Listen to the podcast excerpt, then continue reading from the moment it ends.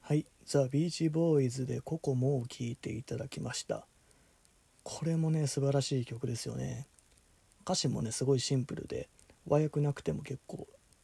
英語を多少わかる方なら歌詞の内容も入ってくると思うんですけどすごいなんかねアメリカのねなんかパームツリーがあるようなところで ねなんかサンフランシスコみたいな、ね、ロングビーチですか？ロングビーチとかの夕日を見ながら聴きたいなと思うような一曲ですね僕の中では、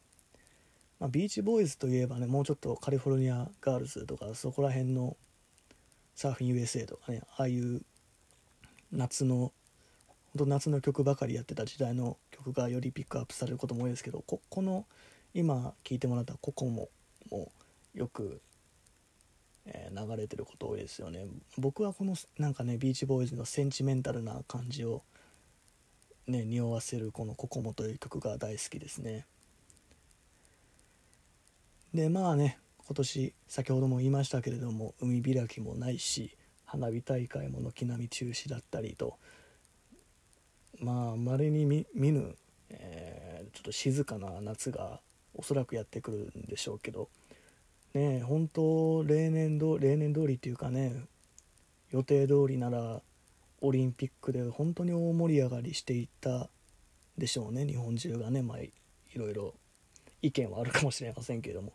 まあ、おそらくまあオリンピックで盛り上がった夏になっていたはずなんでしょうけど。ね本当ね病気伝染病一つでねこんなにも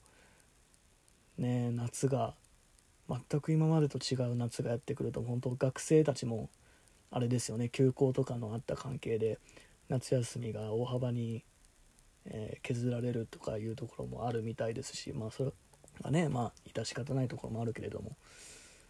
ねえなんここんな夏に2020年になるとは多分誰も思ってなかったと思うんですけどでもやっぱりねなってしまったからには気をつけながらね気をつけながらもやっぱその夏をねそれぞれ自分なりに楽しむ方法ね人に迷惑をかけずに楽しむ方法を見つけていただけたらいいかなと思うんですけれど。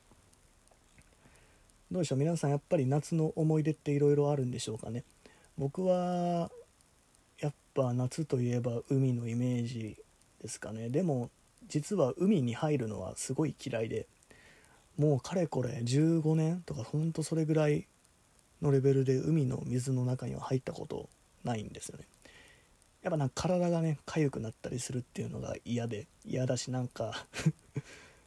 その海に入った途端転がってる貝殻とかで足切ったりとかもいろいろあってなんかもう痛いし痒い思いしかしないみたいな。さあんだけ散々夏がどうだどうだ言ってていきなり海の文句言ってるんですけど。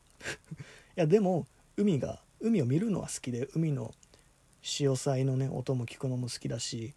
潮風の香りも好きだし海自体は本当大好きで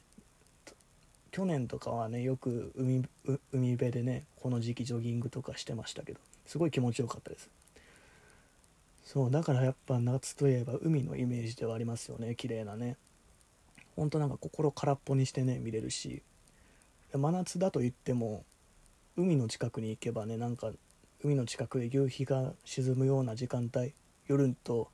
夜に変わりゆく時間帯に行けば結構潮風も涼しくて結構心地いい風がね頬を撫でるというかね。そんな感じでそうだからそれもあって僕にとってなんか夏の歌に関してもセンチメンタルな楽曲を選ぶちょっと傾向にあるのかなってちょっと夏イコールセンチメンタルみたいなねところもあるのかなと思うんですけど。ではちょっと次の曲を聴いてもらおうと思います。この曲もどうでしょうかね。知らない方結構もしかしたら多いかもしれないけどちょっと聞いてください、えー、須藤薫で「フーリッシュ渚のポストマン」